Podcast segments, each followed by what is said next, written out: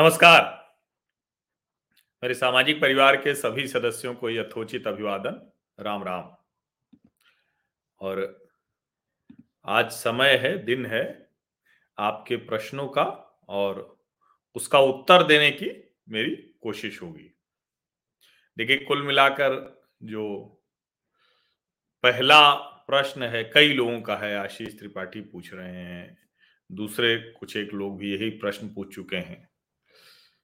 कि कुल मिलाकर तबलीगी जमात पर जो सऊदी अरब ने प्रतिबंध लगाया है और जो कहते हुए प्रतिबंध लगाया है। अब उसके बाद क्या भारतवर्ष में प्रतिबंध लगेगा क्या? तो अब ये भारत की सरकार को तय करना है, क्योंकि गेटवे टू टेररिज्म कहा है। और सऊदी अरब मुस्लिम कंट्री है, सबको पता ही है। वहाँ मुसलमान शासक हैं, कोई लोकतंत्र है नहीं। और पचासी प्रतिशत सुन्नी मुसलमान हैं। ये भी जानना बहुत ज़रूरी है। और अगर सऊदी अरब ये कह रहा है, जहाँ मक्का, मदीना सब है तो ये सोचने की ज़रूरत है, समझने की ज़रूरत है। बादल कुमार पूछ रहे हैं कि राहुल कुमार और राहुल गांधी और अरविंद केजरीवाल में बेटर नेता कौन है? निश्चित तौर पर बिना एक क्षण गंवाए मैं कहूँगा कि अरविंद केजरीवाल। राहुल गांधी तो कुछ करते ही नहीं। ये बहुत स्पष्ट है। राहुल गांधी कुछ भी नहीं करते हैं। तो किसी भी समय अरविंद केजरीवाल राहुल गांधी से बहुत बेहतर नेता है। गौरव कह रहे हैं, अली अकबर डच घर वापसी। निश्चित तौर पर अगर किसी को मानवता के दृष्टिकोण से देखना होगा, किसी को ये देखना होगा कि कैसे हम जिस समाज में है वो व्यवहार करता है।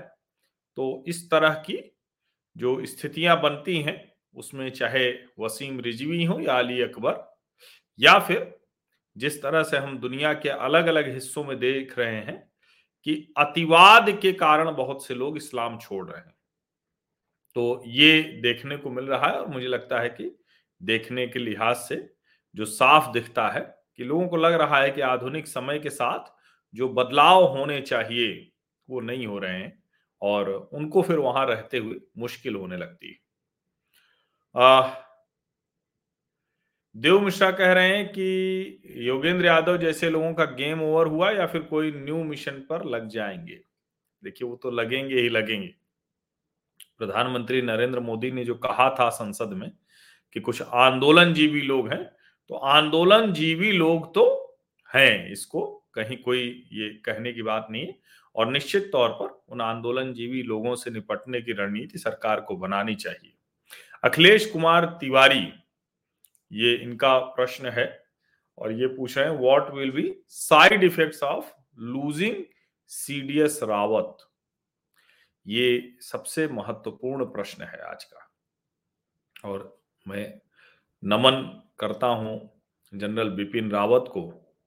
उनके साथ जो वीर जवान थे, ब्रिगेडियर लीडर सहित जो दूसरे वीर जवान थे, उन सभी को ग्रुप कैप्टन वरुण सिंह के लिए प्रार्थना करता हूँ ईश्वर से कि वो स्वस्थ होकर लौटे।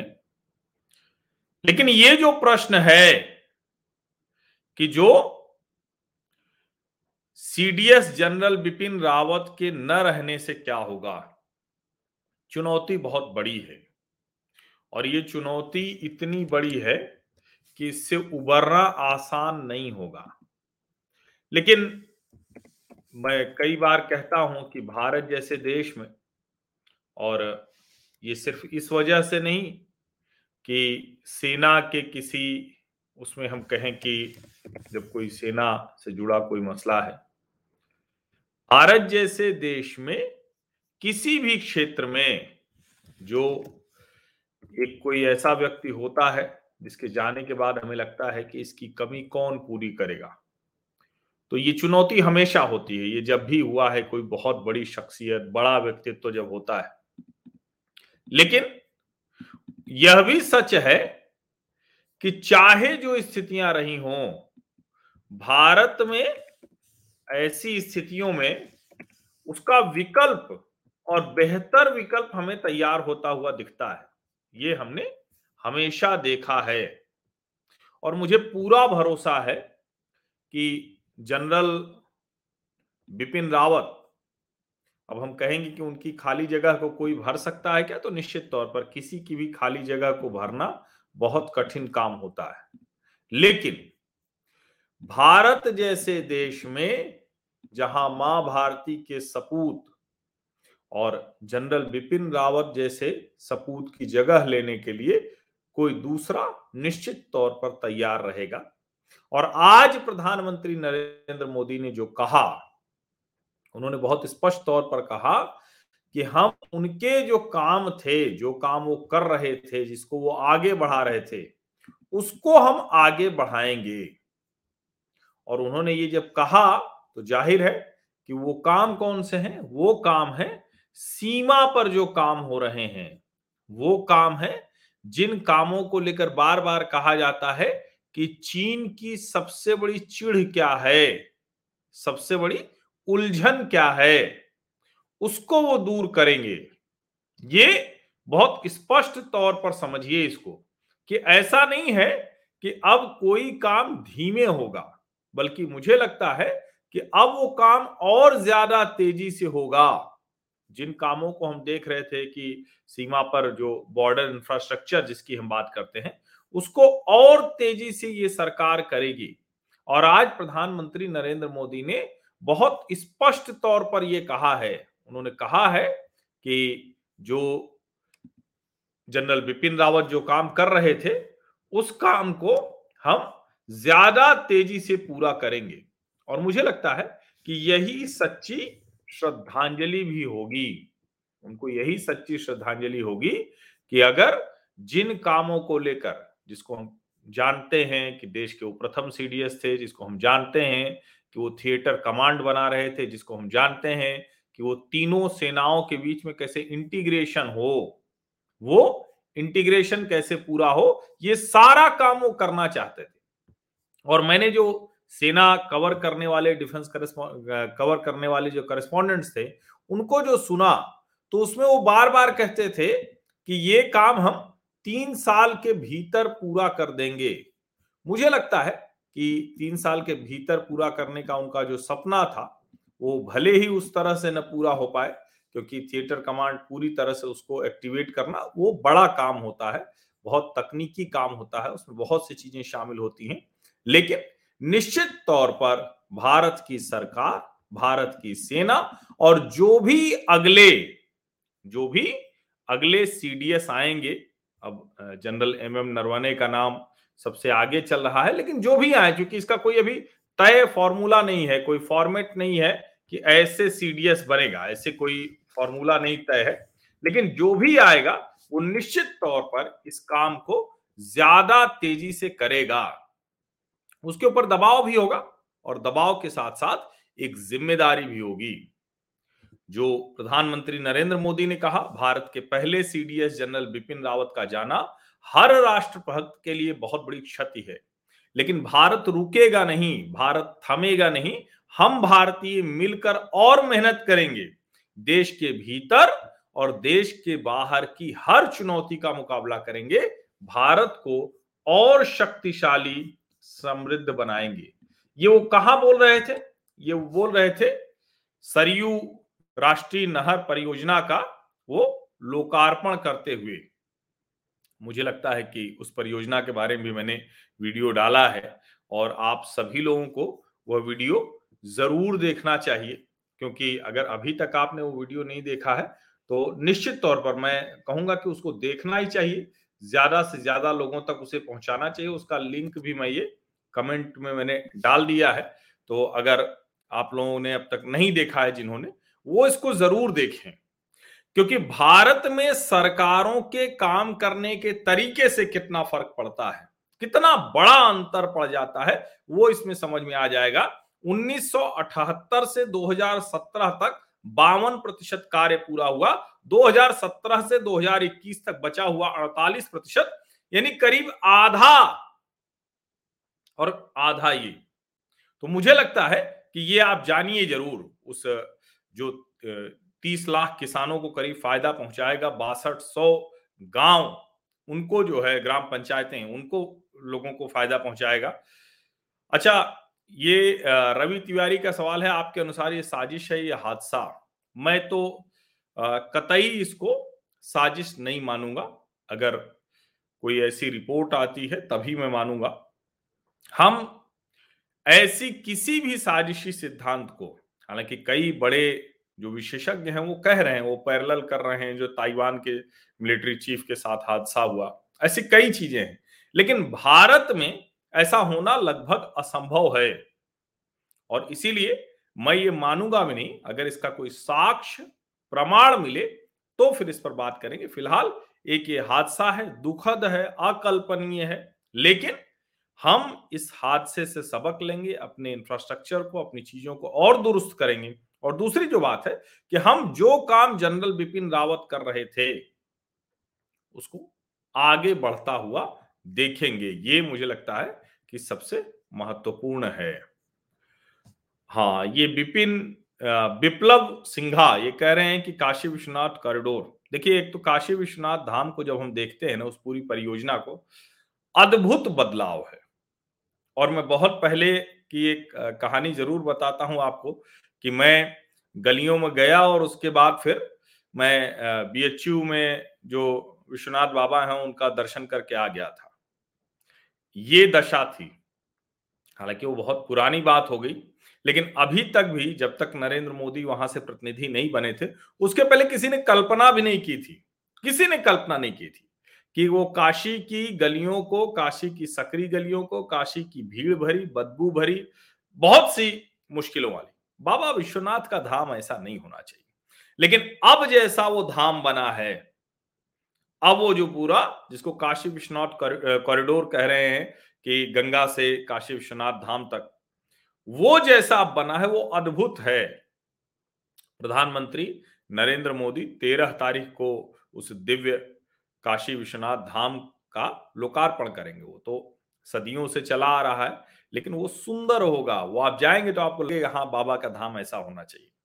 तो निश्चित तौर पर ये बहुत शानदार है इसको निश्चित तौर पर देख लें अच्छा ये एक अतुल कुमार सिंह लिख रहे हैं मेरा एग्ज़ाम था वहाँ सेंटर पर चीटिंग चल रही थी। R O R O Allahabad high court exam please sir. अच्छा इसमें आप मुझे बताइए आपका सेंटर कौन सा था? और निश्चित तौर पर मैं ये कहूँगा कि आ, इसको लिखिए भी अगर आप कह रहे हैं कि वहाँ चीटिंग चल रही थी तो आपको उसी वक्त उनको जो भी वहाँ इन्विजिलेटर थे वहाँ जो जो उस कक्ष में रहे होंगे, उनको आपको शिकायत करनी चाहिए थी। सेंटर में जो लोग हैं, उनको शिकायत करनी चाहिए थी। तो ये बहुत आवश्यक था, लेकिन आपने नहीं किया है तो भी आप बताइए, निश्चित तौर पर उसको हम जहाँ भी संभव होगा, उसको बात उठाएँगे। सोनू महतो कह रहे हैं कि what's your thought on Gorakhpur fertilizer and AIIMS इसमें थॉट का नहीं है भैया। खाद कारखाना बंद हो गया था, और जो प्रधानमंत्री नरेंद्र मोदी ने कहा कि 2014 में जब उन्होंने सरकार संभाली और कहा कि ये बनाएँगे तो उस वक्त फर्टिलाइज़र सेक्टर बहुत खराब स्थिति में था। और एम्स गोरखपुर बहुत आवश्यक था, जिस तेज़ी में वो तैयार हुआ है और उस पूरे क्षेत्र में जो दिमागी बुखार की हालत थी, उसको जिस तरह से योगी आदित्यनाथ ने सुधारा है, वो अपने आप में बहुत बड़ा काम है। और स्वास्थ्य का काम तो वैसे भी और खाद कारखाना खुलने से स्थानीय लोगों को रोज़गार मिलेगा। दिनेश कह रहे हैं, प्रतापगढ़ की सीट के बारे में बताएँ, सर। सीट के बारे में तो अभी नहीं, सीट के बारे में तो जब प्रत्याशी घोषित होने लगेंगे, तब बताऊँगा। एबीपी सी वोटर सर्वे के बारे में कितनी सच्चाई? देखिए, ये सर्वे करने वाली कंपनियाँ हैं, इनका अपना एक तरीका होता है और उसको कहते हैं ना कि उस खर जो तरीके को लेकर वो अलग अलग समय पर कहा जाता है, लेकिन निश्चित तौर पर सर्वे अपना करते हैं, उनका सैंपल साइज़ उनके परिणाम, उस सब पे बात हो सकती है, लेकिन अपना उनका तरीका है। तो मैं किसी एक के सर्वे पर नहीं कहूँगा, लेकिन निश्चित तौर पर सर्वे के साथ साथ आप अगर उत्तर प्रदेश के हैं तो अपने आसपास देख लीजिए तो बहुत कुछ समझ में आ जाएगा। विशाल गोदारा कह रहे हैं कि खर्चा कितना आएगा सर काशी विश्वनाथ धाम के दर्शन करने के लिए, हरियाणा से? पूरा खर्चा बताइए टोल टैक्स के साथ। अब देखिए, ये आपने बड़ा कठिन कर दिया, लेकिन अगर इसको ऐसे देखेंगे तो मोटा मोटा ये मान लीजिए, अगर हम कहें कि हरियाणा मतलब आप एक तरह से नोएडा के बराबर ही खर्च होगा, थोड़ा सा ज़्यादा होगा, वरना बराबर ही खर्च होगा, क्योंकि हरियाणा आप हैं तो वो भी तो वही हुआ। तो इसलिए ज़्यादा टोल का भी नहीं वो अलग फ़र्क पड़ेगा। लेकिन सब मिला के अगर हम जाएँगे तो आप अपने गाड़ी से जा रहे हैं तो पेट्रोल का खर्चा, डीजल का खर्चा आप खुद निकाल लीजिए। वहाँ रहने का औसत किसी भी शहर में आप जाएँगे तो मतलब डेढ़ दो हज़ार में अच्छा औसत रहने का खर्च हो जाता है। और अगर आप गाड़ी से जा रहे हैं, टोल का सिर्फ़ जानना चाह रहे हैं तो निश्चित तौर पर करीब करीब बनारस तक पहुँचने में डेढ़ हज़ार के आसपास का टोल लग जाएगा। तो ये है, बाकी तो खर्चा आप देख लीजिएगा। अनुभव दुबे कह रहे हैं कि राकेश टिकैत का बक्कल उतर गया। नहीं, मैं ये तो नहीं कहूँगा कि बक्कल उतर गया, लेकिन हाँ ये ज़रूर है कि राकेश टिकैत के ऊपर चूँकि लोगों को भरोसा नहीं था, उनके जो साथी थे और वो भरोसा इसीलिए नहीं था क्योंकि वो कभी भी, वो जिसको कहते हैं ना कि विश्वसनीय नहीं दिखे, वो अपनी बात को लेकर। लेकिन हाँ एक चीज़ उनको आती थी जिसका उन्होंने पूरा उपयोग किया, लाभ लिया, राष्ट्रीय नेता के तौर पर स्थापित हुए। और जो सबसे बड़ी बात थी कि भले ही उस आंदोलन को पंजाब के लोगों ने चलाया, कम्युनिस्ट जो नेता थे उन्होंने चलाया, उसकी पूरा जो उसकी अगली कतार थी, उसमें वो बैठे रहे। हालाँकि जब आंदोलन खत्म होने लगा तो उन लोगों ने उसका पूरा बदला लिया और राकेश टिकैत को उस आंदोलन का श्रेय लेने से तो खारिज कर दिया। अब भले ही वो जाकर वहाँ मत्था टेक ले भले ही वो जाकर घूम घूम कर ये कोशिश करें, लेकिन हाँ ये तो ज़रूर कहेंगे कि राकेश टिकैत जिस स्थिति में आए थे, उनको उसी स्थिति में ले जाकर रख दिया इस आंदोलन के बाद। अब थोड़ा समय और उसके बाद समझ में आएगा कि दरअसल राकेश टिकैत को इससे कितना लाभ हुआ या फिर नुकसान हुआ। ये इसको थोड़ा सा समय लेके देखना होगा। हाँ तरुण सहदेव कह रहे हैं मोदी की रोल बैक वाली छवि देखकर बहुत दुख हुआ। दुख नहीं हुआ, वो शर्मनाक निर्णय है। मैं बार बार कह रहा हूँ कि उसको इससे कम नहीं कहना चाहिए और हम, ये तब तक, ये कष्ट रहेगा जब तक इसको फिर से लागू नहीं किया जाता, किसानों को उनका हक नहीं मिलता है। सोनू महतो कह रहे हैं कि how development projects compel voters vote from for any party निश्चित तौर पर असर उसका होता है, लेकिन बहुत ज़्यादा असर नहीं होता है, क्योंकि चुनाव के वक्त लोग भूल जाते हैं। जैसे मैं कहता हूँ ना कि उत्तर प्रदेश के लगभग हर शहर में इतने काम इस सरकार में हुए हैं कि कम से कम एक अवसर तो निश्चित तौर पर देना चाहिए। निश्चित तौर पर। लेकिन जनता है, ये बहुत से मुद्दों पर वोट करती है। अच्छी बात यह है कि ये बात भारतीय जनता पार्टी और विशेषकर मोदी, योगी, अमित शाह समझते हैं। जय तीर्थ जोशी कह रहे हैं कि will ticket condition will be like Hardik Patel after election बहुत अच्छा आपने तुलना की है, बहुत अच्छी तुलना की है। बहुत अच्छा पैरल खोजा है आपने। वो उसके पहले भी यही थे, बाद में तो वही होना ही होना है। अभिषेक सिंह चुलबुल कह रहे हैं कि अखिलेश यादव क्रेडिट लेने के पीछे क्या मंशा है? देखिए, इसमें कोई दिक्कत नहीं है। राजनीति तो ऐसे ही चलती है, लेकिन जनता को भरोसा है ना। अब आप सोचिए 2017 तक बावन प्रतिशत कार्य हुआ। कब से? 1978 से 1972 में इसकी योजना बनी थी, सरयू नहर राष्ट्रीय परियोजना की। और 78 से 2017 तक तो काम की जाने कितने सब ले सकते हैं। लेकिन काम पूरा कब हुआ? और वो भी आधा ही तब तक हुआ था। बावन प्रतिशत हुआ था, अड़तालीस प्रतिशत इस चार साल में हुआ है, साढ़े चार साल तो इसलिए क्रेडिट तो पूरी तरह से मोदी और योगी को जाएगा। और इसको आप समझ लीजिए, अगर 2016 में प्रधानमंत्री कृषि सिंचाई परियोजना के तहत इसको मोदी जी ने ना लिया होता तो शायद ये परियोजना अभी भी नहीं पूरी होती। और डबल इंजन की कैसे सरकार काम करती है, उसका बड़ा उदाहरण है इसको, इसका पूरा होना। संजय फड़के कह रहे हैं कि हर जी, नमस्कार। सभी ओपिनियन पोल बीजेपी का मत कम कर रहे हैं, इसको आप कैसे देखते हैं? देखिए, इसमें दो तरह से है। एक तो ये कि जो भारतीय जनता पार्टी का वो अपना मतदाता है, वो बहुत आलोचनात्मक होता है। वो बहुत ज़्यादा खुद ही आलोचना करता है। कई लोगों को अलग अलग तरीके से वो नाराज़गी भी है और वो भी होती है। लेकिन जैसे जैसे चुनाव नज़दीक आएगा विशेष करके जब प्रत्याशी घोषित हो जाएँगे उसके बाद समझ में आएगा कि क्या स्थिति होगी। Anil Yadav sir UP police पर क्या ओपिनियन है आपका? देखिए यूपी पुलिस ही नहीं देश की लगभग हर पुलिस में बहुत सुधार की ज़रूरत है। और जिस तरह का वीडियो एक आया था जो आ, वहाँ से कानपुर देहात से तो वो पुलिस की पूरी की पूरी जो कहें कि एक बुनियादी दिक्कत की ओर दिखाता है। और कई बार हमें लगता है कि पुलिस सुधार और जो न्यायिक सुधार है, इनको कैसे और कितनी जल्दी किया जाए, ये नहीं करेंगे तो कोई भी सरकार रहेगी, इस तरह की समस्या होती ही रहेगी, ये बहुत बड़ी चीज़ है।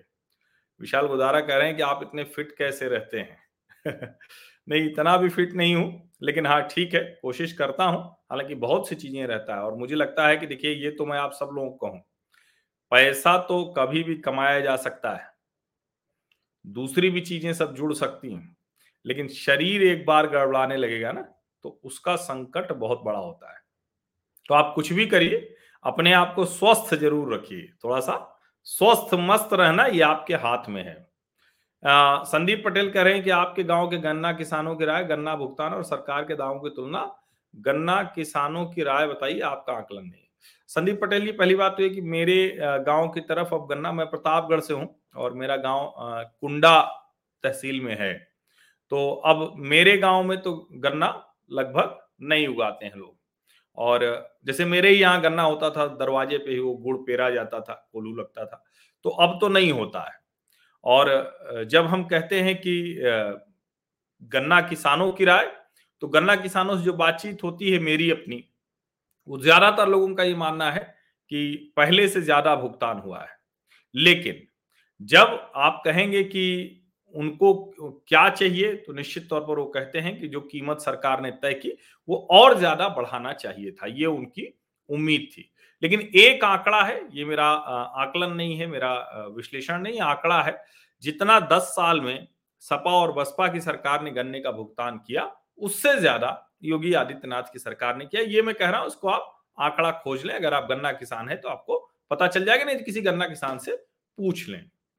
प्रशांत सिंह कह रहे हैं Harji what's your opinion on those people mocking deaths of our CDS देखिए, मैं उनके लिए जो शब्द इस्तेमाल करता हूँ, और मैंने ट्विटर पर भी लिखा है, दूसरी जगह भी लिखा है, और मैंने ये कहते हुए लिखा है कि मैं बहुत संयत रहने की कोशिश करता हूँ। शब्दों का चयन मैं बहुत सोच समझ कर करता हूँ, लेकिन वो पापी हैं, वो नीच हैं। वो भले ही न समझ पा रहे हों, लेकिन देशद्रोह की तरफ़ बढ़ रहे हैं। ऐसे लोग। इसमें, और इसमें जरा सा भी संदेह नहीं, इसमें कोई शब्द बचाने, चुराने की ज़रूरत नहीं। मनीष सिंह कह रहे हैं, सर सीए का ड्राफ्ट कब तक तैयार हो जाए? मुझे लगता है कि जिस तरह की पॉलिटिकल सिचुएशंस है, उसमें अभी सरकार ऐसा कोई ड्राफ्ट लाने से बचेगी। सरकार के मन में जो चीज़ें हैं, उसको रोकेगी भी। कृष्णा वैष्णव कह रहे हैं कि सर क्या राजा भैया कुंडा के राजा हैं इसलिए वो सीट जीत जाता जाते हैं? नहीं पहली बात तो ये कि अब कोई राजा रजवाड़ा रहा नहीं और ये मैं नहीं कह रहा हूँ खुद रघुराज प्रताप सिंह भी कहते हैं। लेकिन हाँ वो जो जिसको कहते हैं ना कि पहले छोटे छोटे जो आ, कहेंगे कि तालुकेदार सूबेदार होते थे तो ऐसे ही बेंती और भदरी वो कुंडा के नज़दीक ही है दोनों तो वहाँ से है और उनका राजमहल है उनका अपना प्रभाव है। और निश्चित तौर पर मुझे लगता है कि इस बार भी वो भारतीय जनता पार्टी कोई ऐसा मज़बूत प्रत्याशी नेता खड़ा नहीं होता है। सपा से भले थोड़ी बहुत इस बार चुनौती मिलती दिख रही लेकिन मुझे लगता है कि रघुराज प्रताप सिंह आसानी से फिर से विधायक हो जाएँगे। आ, नहीं विशाल जी ऐसा नहीं है। कई कई बार आप कह रहे हैं थके हुए नहीं दिख कई बार ऐसा होता है ऐसा नहीं है लेकिन कई बार आप लोगों का साथ स्नेह और कई बार लगता है कि विषय ऐसा है मुद्दे ऐसे हैं जिस पर बात करनी ही चाहिए। आ, अमर सरीन जी पूछ रहे हैं क्या कृषि कानून को निरस्त करने से बीजेपी पहले जैसी स्थिति में पश्चिमी उत्तर प्रदेश में आ जाएगी? पहली बात तो मैं ये बता दूँ कि कृषि कानून से कम से कम उत्तर प्रदेश में बहुत फ़र्क नहीं पड़ा है। हाँ पंजाब में भाजपा के लोग प्रचार कर पाएँगे भाजपा के लोगों के पोस्टर लग पाएँगे उनके घरों के सामने जो लोग पक्का डेरा बना के बैठे थे वो अब नहीं है। नरेंद्र मोदी की रैली हो पाएगी उनका हेलीकॉप्टर उतर नहीं पाएगा। अमरिंदर सिंह के साथ हो थोड़ा गुणा गणित कर पाएँगे। लेकिन अगर आप ये कहें कि उत्तर प्रदेश में कोई बड़ा बदलाव हुआ है तो मैं इसको नहीं मानता हूँ ऐसा है भी नहीं। आ, नहीं इसमें कोई भ्रम की बात नहीं है। ट्राई सर्विस कमीशन बैठा हुआ है और आप यकीन मानिए कि अगर उसमें कोई भी गड़बड़ है तो सामने ज़रूर आएगा। वो हैप्पी पूछ रहे हैं ओमनी कॉर्न देखिए, मैं एक बात कहूँ, अभी मैं रिपोर्ट पढ़ रहा था और मैं आपको कहूँ कि मुझे भी लगा कि हाँ लापरवाही तो थोड़ी हम लोग करने लगे हैं। तो लेकिन मैंने खुद भी ध्यान दिया है, आप सबसे भी निवेदन कर रहा हूँ, बाहर निकले तो बिना मास्क लगाए न निकले। अच्छी बात यह है कि बहुत घातक नहीं है। अच्छी बात यह है कि कोविशील्ड और जो कोवैक्सीन है उसके दोनों डोज जिनको लग गए हैं, उनको बहुत ज़्यादा मुश्किल नहीं होगी। ज़्यादातर लोगों को उसका हल्का दुष्प्रभाव होगा। लेकिन फिर भी फैल तो तेज़ी से सकता है। पाँच मामले आए, फिर एक दर्जन, दो दर्जन मामले हो गए। तो कहने का मतलब ये है कि आप एहतियात ज़रूर बरतिए, क्योंकि अगर वो आ गया तो सारे मुद्दे दब जाते हैं, बड़ी मुश्किल से हम रिकवर कर रहे हैं। अभी कृष्णा वैष्णव इस पर बात नहीं करेंगे। आप कह रहे हैं कि योगी जी क्या 300 सीटें 300 प्लस सीटें जीतेंगे। मैं बार बार कहता हूँ कि सीटों की बात करेंगे। जनवरी के बाद नोटिफिकेशन जनवरी आखिर हफ़्ते में आने की जो उम्मीद है, होना उसी वक्त चाहिए। तो संभवतः फरवरी और मार्च के पहले सप्ताह में चुनाव होगा। वो चुनाव और वोटिंग और उसके कुछ समय बाद काउंटिंग तो मोटा मोटा मार्च के दूसरे सप्ताह में वही दूसरे तीसरे सप्ताह में सरकार नई बन जाती है। तो इसलिए उसके लिए जब तक प्रत्याशी ना आ जाए, तब तक मैं बात नहीं करूँगा। उसके बाद ही बात करना शुरू करूँगा। लेकिन हाँ एक चीज़ मैं ज़रूर कहता हूँ, एक चीज़ बहुत साफ़ मैं कह दूँ कि अभी की स्थिति में उत्तर प्रदेश में Bharatiya Janata party number one party है, अखिलेश यादव नंबर दो की पार्टी। बाकी जो दिख रहा है, टीवी में आपको बहुत से लोग जो है, वो ज़्यादातर हवा हवाई हैं। धन्यवाद दीपक भट्ट जी ये अमेरिका से देख रहे हैं बहुत बहुत धन्यवाद। संदीप पटेल का ये सवाल बड़ा महत्वपूर्ण है कह रहे हैं कि अनुप्रिया पटेल कश्मकश में है क्या गठबंधन को लेकर? हाँ, आज दरअसल उन्होंने एक बयान दिया उन्होंने कहा राजनीति में सब खुले होते हैं लेकिन अनुप्रिया पटेल और उनके आसपास के लोगों से मेरी बातचीत होती है होती रही है। कश्मकश पहले उनको थी और अभी जो ये बयान है या जो कुछ भी है ये कुल मिला के कोशिश वही है कि कैसे ज़्यादा से ज़्यादा सीटें हासिल कर सकें। ये सारा खेल वही है। लेकिन ये अभी की स्थिति में अनुप्रिया को बहुत अच्छे से पता है और आप लोग अगर ध्यान में नहीं है तो मैं ध्यान दिलाता हूँ कि अनुप्रिया की बहन और माता जी यानी कृष्णा पटेल, उन्होंने भी अपनी एक पार्टी बना रखी है और उसका अखिलेश यादव के साथ अभी समझौता हो चुका है। लेकिन जो स्थितियाँ हैं, उसमें शायद ये अनुप्रिया पटेल को लग रहा है कि थोड़ी और सीटें आ जाएँ और हर आदमी अपने थोड़ा सा ओपन करके रखना चाहता है। लेकिन केंद्र की सरकार जो उसमें मंत्री पद और दूसरी सारी चीज़ें हैं जिसकी वजह से मुझे नहीं लगता है कि अनुप्रिया पटेल ये खेमा छोड़कर कहीं और जाएँगी। ये बहुत स्पष्ट मुझे दिखता है। हाँ थोड़ा सा कश्मकश होगी। सीटों की बात है टिकट की बात है कहाँ कहाँ से आ, किसको प्रत्याशी बनाया जाएगा, उसकी बात है। तो ये सारी चीज़ें हैं, जिसकी वजह से मुझे लगता है कि थोड़ा सा वो अपनी जो कहें कि पोजिशनिंग थोड़ा सा स्ट्रेंथन करने की कोशिश कर रहे हैं। इसके अलावा मैं कुछ बहुत नहीं देखता। प्रियंका गांधी की फ्री वाली योजना कितना कार्य करेगी उत्तर प्रदेश में? इस पे बस मैं एक ही बात कहूँगा। देखिए, ये जो फ्री वाली योजनाएँ हैं, ये काम करती हैं, ऐसा नहीं, खूब काम करती हैं। लेकिन, जो कहते हैं ना कि फ्री वाली योजनाओं को काम करने के लिए एक आधार चाहिए। तो ये भी बहुत ज़रूरी होता है समझना। जब आधार ही नहीं है कांग्रेस के पास तो कैसे वो फ्री वाली योजनाओं का लाभ ले पाएँगे? अनिल यादव जी का एक सवाल है sir why you left job और रिटायर्ड तो पहली बात तो ये भैया कि मैं रिटायर हूँ नहीं। मेरी उम्र भी इतनी नहीं है कि मैं रिटायर हो जाऊँ। और लेफ़्ट जॉब जैसा ये पूरी तरह से नहीं है लेकिन कुछ स, कुछ हद तक है। अभी मैं आपको बता ही देता हूँ इसे मैं कई बार बता चुका हूँ लेकिन आज आपने फिर से पूछा तो मैं आपको बताता हूँ। मैं 2014 तक जो पी सेवन न्यूज़ चैनल था उसमें बिज़नेस एडिटर था और वही मेरी आखिरी नौकरी थी क्योंकि वहाँ लंबा कालखंड चला सैलरी डिले होने लगी फिर हम लोग चूँकि सीनियर पोजीशंस में थे तो हम लोगों ने कहा भी कि भाई आप हमारी जो सीनियर लोग हैं उनकी भले सैलरी रोकी, लेकिन सबकी दी फिर वो बहुत लंबी लड़ाई चली। हमने लेबर कमिश्नर के यहाँ मामला डाला, हमने धरना दिया। सात दिन तक हम चैनल के जो दफ्तर था, उसके रिसेप्शन पर वहीं हम धरने पर थे। घर नहीं आए थे। सिर्फ़ नहाने धोने के लिए आते थे, फिर चले जाते थे। तो लड़ाई लड़ी और सबको पैसे वैसे दिलाए। और उसके बाद मैंने तय किया कि नौकरी नहीं करनी है। ये नवंबर 2014 की बात थी। सभी को हमने 250 कर्मचारियों को पत्रकारों को दूसरे लोगों को एक साथ तीन महीने की सैलरी दिलाई थी। और उसके बाद भी हम वहाँ जब तक सबको मिल नहीं गया तब तक वो हमने किया। और उसके बाद हमने तय किया कि अब नौ, नौकरी नहीं करनी है अपना काम करना है। ये पहले भी हमने सोचा था जब सीएनबीसी आवाज़ छोड़ा था तब भी हमने सोचा था। लेकिन फिर नहीं हो पाया क्योंकि मुश्किल होती है। आप अगर नौकरी छोड़कर और अगर आप ठीक ठाक नौकरी में हैं तो फिर वो मुश्किल होती है, आप बहुत सी चीज़ें चल रही होती हैं, आप लोग समझते हैं। तो वो सारी मुश्किलें थी, लेकिन उसको फिर हमने जिसको कहते हैं ना कि एक समय में हमको लगा कि नहीं, ठीक है, थोड़ा समय लगेगा, लेकिन जितना समय लगेगा उसमें अपने आप को कैसे ठीक करना है, आत्मनिर्भर कैसे करना है, कर लिया। तो फ़िलहाल ये आपकी बात का जवाब। इंद्रजीत मुखर्जी, नहीं, दैनिक जागरण मैंने ज्वाइन नहीं किया है। मैं दैनिक जागरण के लिए कॉलम लिखता हूँ। और ऐसे कई अखबारों में मैं लिखता हूँ कई वेबसाइट में लिखता हूँ। अब देखिए स्वतंत्र पत्रकारिता करनी है तो एक काम करने से तो काम नहीं चलेगा घर भी नहीं चलेगा। अब कोई हम लोग सेलिब्रिटी पत्रकार तो है नहीं कि उस तरह से चीज़ें हों तो इसलिए वो बहुत सी चीज़ें करनी होती है और करनी ही चाहिए। अगर आप नहीं करेंगे तो आपको फिर इस तरफ़ आना नहीं चाहिए।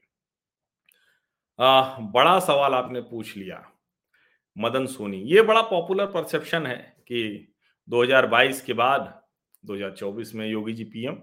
मैं ये कहूँगा कि योगी जी निश्चित तौर पर भारतीय जनता पार्टी के उभरते हुए सितारे हैं।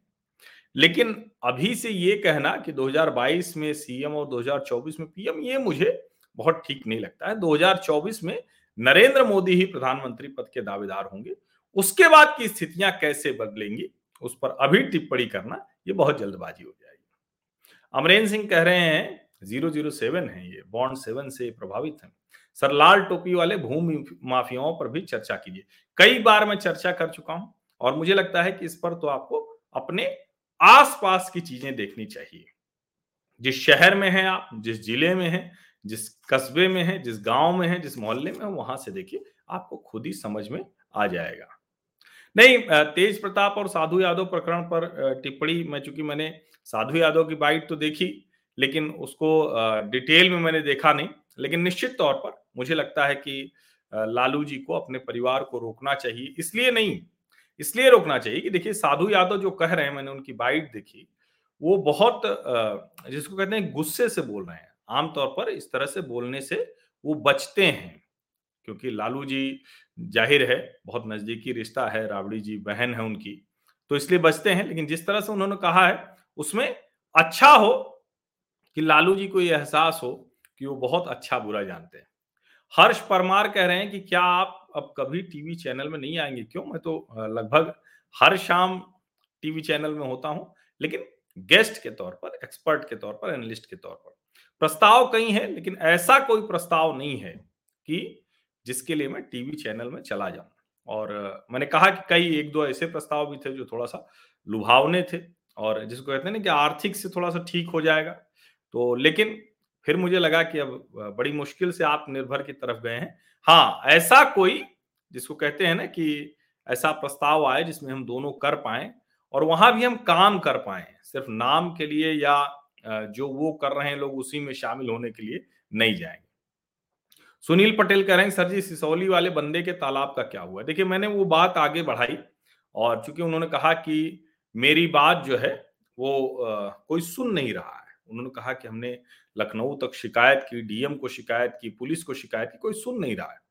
तो उन्होंने कहा कि आप अगर मुझे मंच देंगे तो मैंने कहा, बिल्कुल, अगर आप प्रमाण के साथ आएँगे। तो उन्होंने अपनी बात रखी और मैंने उसको बढ़ाया। बहुत से लोगों के मेरे पास फ़ोन आए। मैं ये मानता हूँ कि अगर उनकी जो शिकायत है वो सही है तो ज़रूर सरकार को ध्यान देना चाहिए, प्रशासन को ध्यान देना चाहिए। सिद्धांत जी, लखनऊ तो मैं अभी आया था। लेकिन अच्छा इस पर मैं एक बात कहूँगा, जैसे इस बार मैं करीब 18 दिन प्रयागराज था तो सात आठ जो हमारे सामाजिक परिवार के सदस्य हैं, उनसे मेरी भेंट मुलाकात हुई थी। तो मैं जब जिस शहर में रहता हूँ तो अक्सर आमतौर पर सार्वजनिक कर देता हूँ उसे। इसीलिए कर देता हूँ कि अगर आप लोगों को मिलना है तो उसी दौरान मिलेंगे तो अच्छा रहेगा। बाद में आप मिलने का प्रयास करेंगे तो नहीं हो पाएगा। जैसे अभी वृंदावन में था तो वहाँ तो खैर सिर्फ़ शाम को गया, रात रुका, अगले दिन दर्शन किया, चला आया।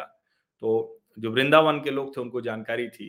तो जो उसमें एक दो लोग मिलना चाहते थे, लेकिन मेरे पास समय नहीं था, लौटना था। तो निश्चित तौर पर लखनऊ फिर आऊँगा तो ज़रूर बताऊँगा। और सार्वजनिक रहता है, मुझे, मेरे जो सोशल मीडिया अकाउंट्स हैं, सब कुछ बहुत ज़्यादा ट्रांसपेरेंट है मेरा मामला तो सब सबको पता होता है। तो आप उसमें मुझे अगर फॉलो करेंगे एट मीडिया हर्ष वीटी ये मेरा अकाउंट है। ट्विटर पर भी फेसबुक पेज है। हालाँकि फेसबुक का अकाउंट दूसरा है, लेकिन वो दोनों ही है। और उसके अलावा इंस्टाग्राम पर भी यही है कू पर भी यही है। तो अगर आप किसी पर भी मुझे फॉलो करेंगे ट्विटर या फेसबुक या कहीं भी तो आपको ये जानकारी मिल जाएगी।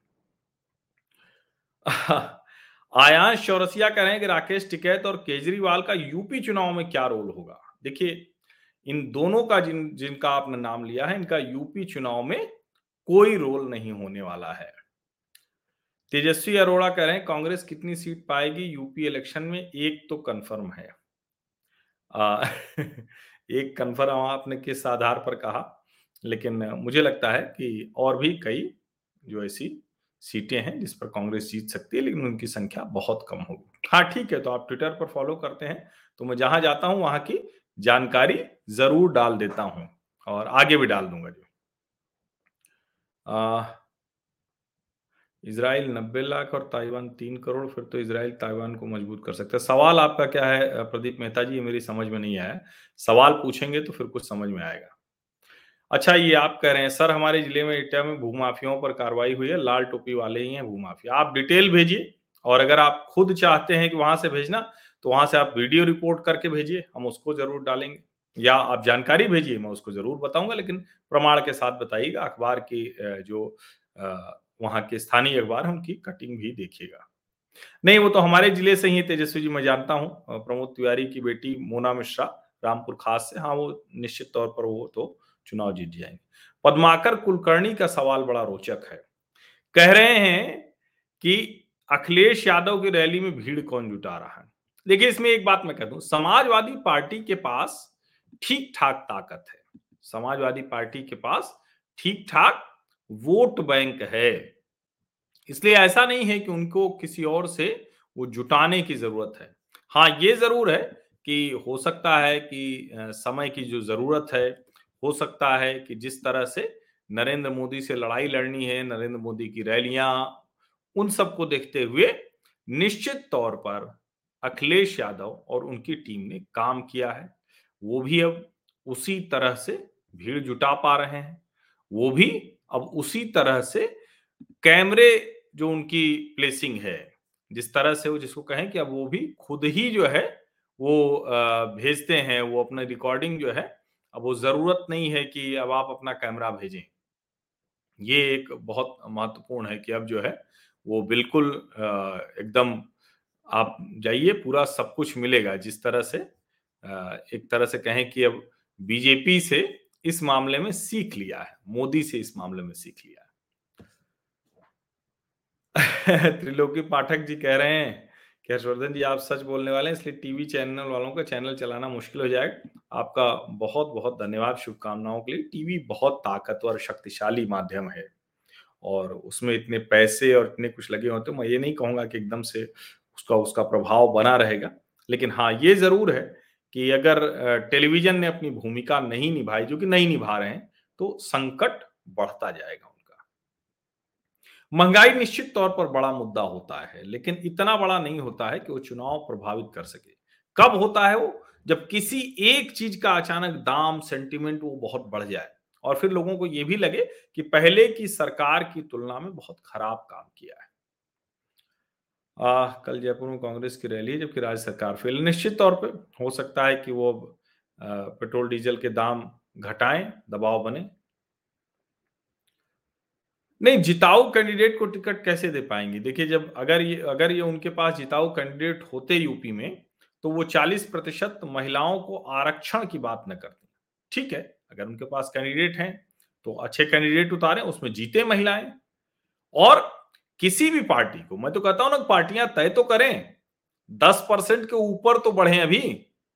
अभी तो वही नहीं है, जब तक ये नहीं होगा तो फिर आगे कैसे बात बनेगी? अनिल यादव, आपने मेरी दुखती रग पर हाथ रख दिया। आप कोई बुक लिख रहे हैं दो तीन बुक जिसको कहें कि आधी अधूरी लिखा कर वो पूरी नहीं हो पाई।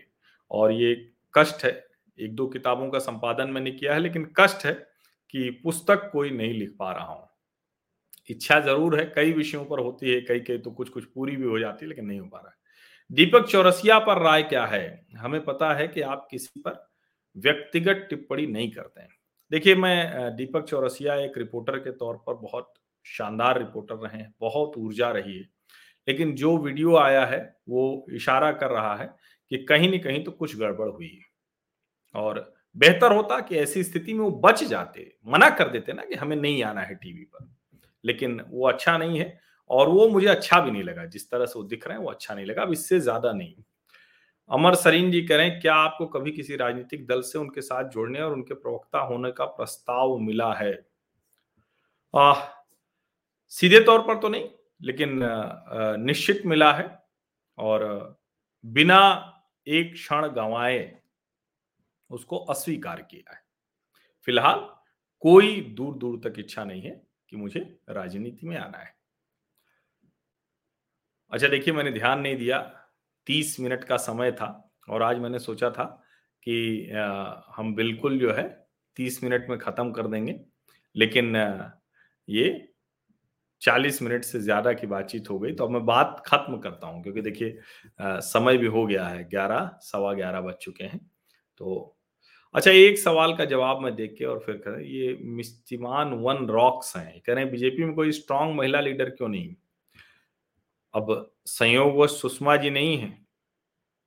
उमा भारती जी अभी सक्रिय उस तरह से नहीं है, लेकिन वो भी बीजेपी की ही नेता है। निर्मला सीतारमन जी, देश की वित्त मंत्री। स्मृति ईरानी। और ऐसे ढेर सारे नाम हैं जो महिला नेता हैं। और बहुत ताकतवर है। आपको क्यों लगता है कि नहीं है? तो ये मैं नहीं समझ पा रहा हूँ। नहीं, ताइवान को मज़बूत करना हमारी प्राथमिकता नहीं हो सकती हमारी प्राथमिकता भारत को मज़बूत करना है अभी। ये हमें कतई फोकस नहीं, डिफोकस नहीं होना चाहिए। भारत को मज़बूत कीजिए। ताइवान उसमें जो स्कीम ऑफ़ थिंग्स में है, उसमें शामिल हो सकता है। बीदर कर्नाटक कब आएँगे? रुद्र नितुरे जी, ऐसे तो बहुत कठिन है, लेकिन अगर आने का अवसर मिला तो ज़रूर कोशिश करूँगा। और अच्छा लगता है मुझे भी, जितनी ज़्यादा जगह आ सकें। एक कार्यक्रम जो बीच में कोशिश की थी, लेकिन फिर नहीं हो पाया, और वो मैंने कहा भी कि अगर हमारे सामाजिक परिवार के जो आप लोग हैं, एक किसी शहर, ज़िले कस्बे या गाँव में भी।